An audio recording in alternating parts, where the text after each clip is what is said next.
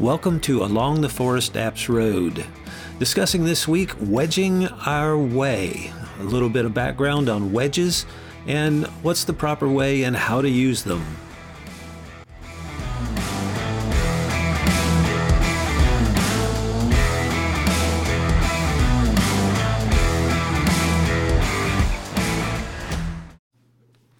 Hi, I'm Tim Ard. And wedging our way, a little discussion here that I wanted to pass along to you. You know, how often we say, get the rope, uh, this to overcome a back leaning tree situation. I don't disagree with using rope, and please don't get me wrong. I use rope many times in falling, felling plans. But I have watched people before pulling on a rope with no concept of the mechanics, the resistance, the limitations, and risks taking place. I simply think pulling a rope is the technique tool selected because it works sometimes and it's the way we have always done it. And what more do we need to discuss? Well, it's a done deal. Well, now let's discuss the possibly wedging our way out of those situations. Sometimes I think wedges are a little bit confusing to people. They think about splitting wood. Well, wedges can be used in many felling plans to replace the rope and can be used in conjunction with rope to increase results and to support safety. Some wedge thoughts are a wedge can be used to lift a tree's back lean into the desired position direction. A wedge can support and stabilize a tree's weight during a back cut and a wedge can be used not only in falling trees, but in bucking and limbing. There's several different types of, of wedges that have been manufactured over the years. And uh, there are felling wedges, there's bucking wedges, and then there's splitting wedges for like firewood. Many wedge designs and materials are also offered. You've got dried hardwood wedges, you have plastic or polymer wedges. You have plastic with filler, like fiberglass or other reinforcement fibers. And you have reinforced plastic with steel head surfaces. You also have aluminum and hardened steel. Falling wedges, they demand a tough wedge material of softer design that will not damage a saw chain should it come into contact but wooden wedges can be used if they are manufactured and dried correctly of a quality wood fiber. Hickory is often used for wooden wedges. Plastic with fillers do the best for most applications. These wedges are found in lengths of 6, 8, 10, 12, 15, 20, and sometimes even longer. Felling wedges are generally of a slow taper design. If the taper is too fast, it'll create resistance to the lift. Thin, slow tapers lift with less hammer assistance. Felling wedges can be found with several taper designs also. There's a single taper. One side of the wedge is actually flat, and the lift side is sporting the taper. Then there's double tapers. Both sides of the wedge have a starting and lifting taper. And then triple taper, these wedges start with the similar to the single taper, but about halfway into the taper, it steps up the degree of taper. And this works great for smaller trees for a quicker lift, and on heavier, larger trees, it lifts slowly to get this action started, and then a quicker lift takes over. The triple taper wedge is not one generally used for stacking techniques, however. I have used wedges sold by different companies for years, and for many years I've grown very fond of the Oregon wedges. I've used the smaller wedges in the Oregon line because I like the serrations on wedging for both smaller trees and bucking situations. The diamond shaped, however, and serrations helps to hold the wedge in the kerf, but on larger trees or heavy lifting, I have found the serrations to be something that can cause resistance in the wedging process. So I usually take and file them off if I'm working on real heavy hardwoods. Uh, it doesn't cause a lot of issue on softer fibers, but hardwood fibers and real heavy trees, it does seem to cause some resistance. But I've used 12 inch wedges for most of my work felling and bucking, no matter the tree size, and the 8 inch I prefer if working bucking a lot of firewood. When stacking wedges and in training sessions uh, over the years, we found that uh, there's several different ways to be able to keep wedges in the kerf during the driving process. But when at a training session in Indiana years ago with Soren Eriksson, we encountered a wedge stacking technique I use now consistently. One of the class participants started to lift a tree with two wedges side by side. As the kerf was opened, he took one wedge out and placed a third wedge in the system, stacking it at 90 degrees to the other and placing it in the wider kerf. The resistance was less, and the stack of the wedges now lifted the tree quickly on over. This was on a 110 foot tall poplar tree of approximately 48 inch DBH with probably 7 feet of backlean. He used two of those wedge stacks and took the tree over on target. The technique just simply works. The stack wedges, you must have at least three wedges. The first step is to determine how many segments are in the tree. You're probably saying, I don't understand this segment thing. Well, imagine a segment as a square with its sides equal to your tree base from the hinge to the wedge point at the rear of the tree. If the tree has, say, 70 segments in it, imagine 70 squares stacked on top of each other lying parallel to a line running up the middle of the tree trunk. If you were to back cut the tree properly and insert a one inch thick wedge at the furthest back point on the tree stump to support the tree, you now want to know how far forward direction opposite of the tree's lean you can move the center point of the tree's weight against its back lean using this wedge. Remember, for the tree to fall in the direction opposite of its lean, you have to move the weighted center of the tree past the pivot point, an imaginary line running vertical above the front line of the hinge. If you were to drive the wedge in until it's flush with the tree's trunk, you would lift the back corner of the first segment square one inch. Correspondingly, this would move the opposite corner one inch forward the direction you want the tree to fall.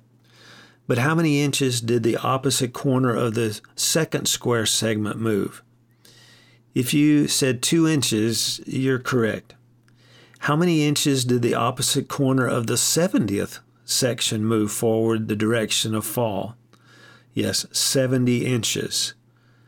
Therefore, you know that in this example, a one inch wedge will lift or move the top of this 70 segment tree 70 inches in the opposite direction. If, in this example, is less than 70 inches, only one one inch wedge would be needed to lift the top of the tree past the center point, this allowing the tree to fall in the direction opposite of its lean. What did this tell us about the ability to wedge different sized trees of the same height? Smaller diameter trees will have more segments and therefore can be wedged further than a larger diameter tree of the same height. For example, a tree with a 6 inch base that is 70 feet tall would have 140 segments. A 70 foot tree with an 18 inch base would have 46 segments. Consequently, a 1 inch wedge will move the top of the 6 inch tree 140 inches, while the 18 inch tree's top will move only 46 inches using the same wedge. I have written wedge calculations in detail on my cross site instructions. Also, you can find information in detail in our Forest Applications ebook. Now, in that calculation, there is some resistance, a resistance factor, I guess you'd say. And I received this message some uh, from a very precise statement of wedging theory uh, in a message back years ago. And uh, I was to read this to you. It says uh, concerning the segment of trees for wedge calculations. It occurs to me that this is a brilliant aid for the beginner or the pro. The beginner on many trees and the pro on a few borderline trees. However, it doesn't factor in resistance limitations. At some point, even with dimensions being acceptable based on hinge to wedge leverage, etc., the weight of the tree leaning backwards may prevent any particular wedge or wedging technique from changing the lean of the tree, even though a wedge provides the height needed. Do you know of anyone that has put together a field calculation rule of thumb or chart on what can be lifted? I realize this is a daunting task with the variability of wet and dry wood species, wedge type, wedge shape, wedge length, wedge combinations, distance from wedge to hinge, limb weight, and even wind.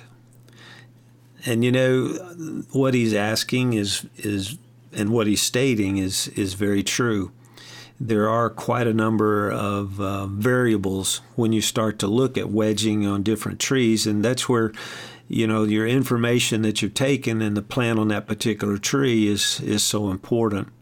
You have the the same situations uh, with rope or with a machine. Uh, you know, there's there's variables in all of those. I thank him for his question, and and I guess uh, in answer, I uh, I think there are a few variables, but very predictable ways to lift, even in the heaviest of trees. So I've got a few things here I wanted to outline for you. First of all, is realize every tree is different, not because they are eastern or western, but because they're a tree. The size and weight is a variable on every tree. For years, it's followed that only experienced fallers should approach trees over two foot diameter. Brushing definitions stop at a diameter over five inches. Statistics I've heard over the years is that many fatalities in logging professionals occur from struck bys involving hung and falling trees less than eight inches in diameter. It doesn't take a big tree to cause life or property damage. Even from a production standpoint, small trees cost money to harvest if you're not proficient with them, it's hard to, for, to survive out there. Second is take accurate information. If you miscalculate the lean amounts, it can mean failure. Even if you're good at lean discernment, one of the problems I encounter with trees everywhere is their ability to intertwine with another. One limb touching in the top somewhere, often limbs will even graft and grow together, It'll keep even the best wedge or jack from lifting a tree. Third, the ability of the wedge to lift a selected tree is simply the size of the hammer. Yes, there is a limitation of resistance created by the length and taper of the wedge and the material which it's made. But if the wedge is capable of supporting the weight in the design factor, it will lift the heaviest tree if the hammer and hammer operator will apply enough weight to the wedge's head. Fourth, make sure you understand the term hinge is your friend. you see, many times tree falling techniques work against the ability of the hinge. Even hinges and unbendable hinges can create unplanned results. If the hinge is too thick, too wide, it has added resistance to the wedge lift of the tree. A hinge that is too wide will not bend. It simply resists the lifting action of the wedge and adds to the weight of the tree. I watch techniques of making a back cut in the tree, place a wedge, hammer and hammer, trying to lift the tree so more back cut can be continued to establish a hinge that'll bend. When the hammer when you hammer a wedge too much with too much hinge, often half a tree, the width in place, you simply create more resistance and even fiber compression in the support area of the wedge. This works negatively in your lift calculation. Fifth, the face notch can also be a factor in resistance. I hear sometimes that the open face technique is not accepted and perceived inaccurate because of what is really a problem with the back cut. The open face is the face notch pioneered by Soren Eriksson. He is the promoter or originator of the open face technique into North America and most of the world. The open face technique concentrates on and takes advantage of a face notch that's 70 degrees or more in the notch opening. It has nothing to do with the back cut other than with a 70 degree notch opening, it enables the back cut to be leveled to the back corner of the notch instead of using a stump shot or back cut higher than the notch level. The hinge is intact throughout the tree fall and it limits the ability of the tree to butt rebound. If the opening of the notch is less than 70 degrees, a stump shot is absolutely necessary because the hinge will break before the tree is parallel or close to parallel to the ground. A 45 degree notch opening will break the hinge halfway to the ground on a straight tree, if it leans back even sooner. A notch understanding is critical to get a wedge to work. And finally, on a heavy back leaner, the notch and hinge placement deserves a point of its own. The further a notch is cut into a back leaner, the less leverage you have with the wedge. Your lift is increased in speed, but the pressure to lift the weight resistance is increased. The longer distance you have from the hinge to the wedge placed in the back of the tree, the more leverage against the tree weight and resistance you have for the lift. One of the most common mistakes in making a notch is a Dutchman or a bypass created in the corner of the notch. This mismatch causes the notch to simply not work. When the mismatch closes, which may not be far in movement of the tree, resistance is created that no wedge or even tree jack is going to overcome without breaking the hinge and causing loss of control. So, in, in summary, taking these six, and probably we could discuss more, there cannot be a rule of thumb on lift. No chart can be compiled that will answer all the many variables. The solution goes back to my answer to a common question I am asked just about weekly. The question is, how would you cut this tree I have? I always answer with, can a 600 pound bear climb a three inch pole? Think about it. You have to know first how strong the particular pole is, and then the climbing ability of the bear. Now let's put together a chart on that one. You know, the tree height and the lift segments can be calculated very accurately, thus giving the, the ability to plan the possibilities of wedge or tree jack lift. It's mechanical. But the variables can only be assessed on the particular and unique tree. I can tell you from my experience cutting trees across the country, if my complete plan is intact and I perform the notch and back cuts correctly to my plan, establishing a workable hinge to take over the control, I will usually achieve the desired results with a few hits of a big, sufficient hammer. If you take a look on our YouTube channel, along the Forest Apps Road, or just simply Ard Tim or Tim Ard, you'll be able to look at several videos that show some different wedging situations. And so that's that's the first place to look to show a little bit. Uh, another thing too from a standpoint of safety, wedges of all types can split, chip, fly out and hurt you. Always wear safety glasses when using wedges. And face protection is also a good plus to consider in wedging tasks.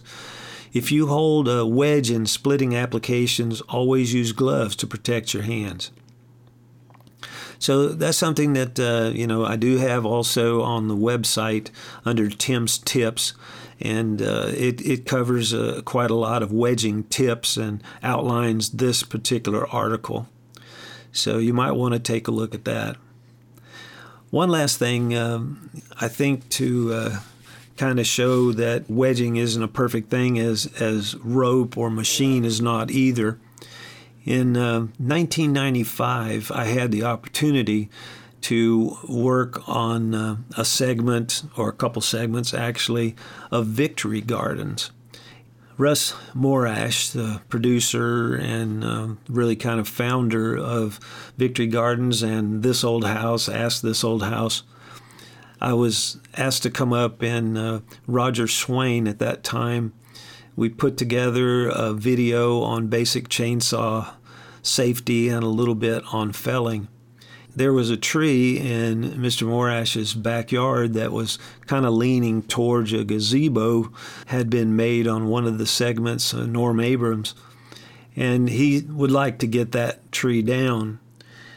Well, I started off the cut and I placed the wedge in it.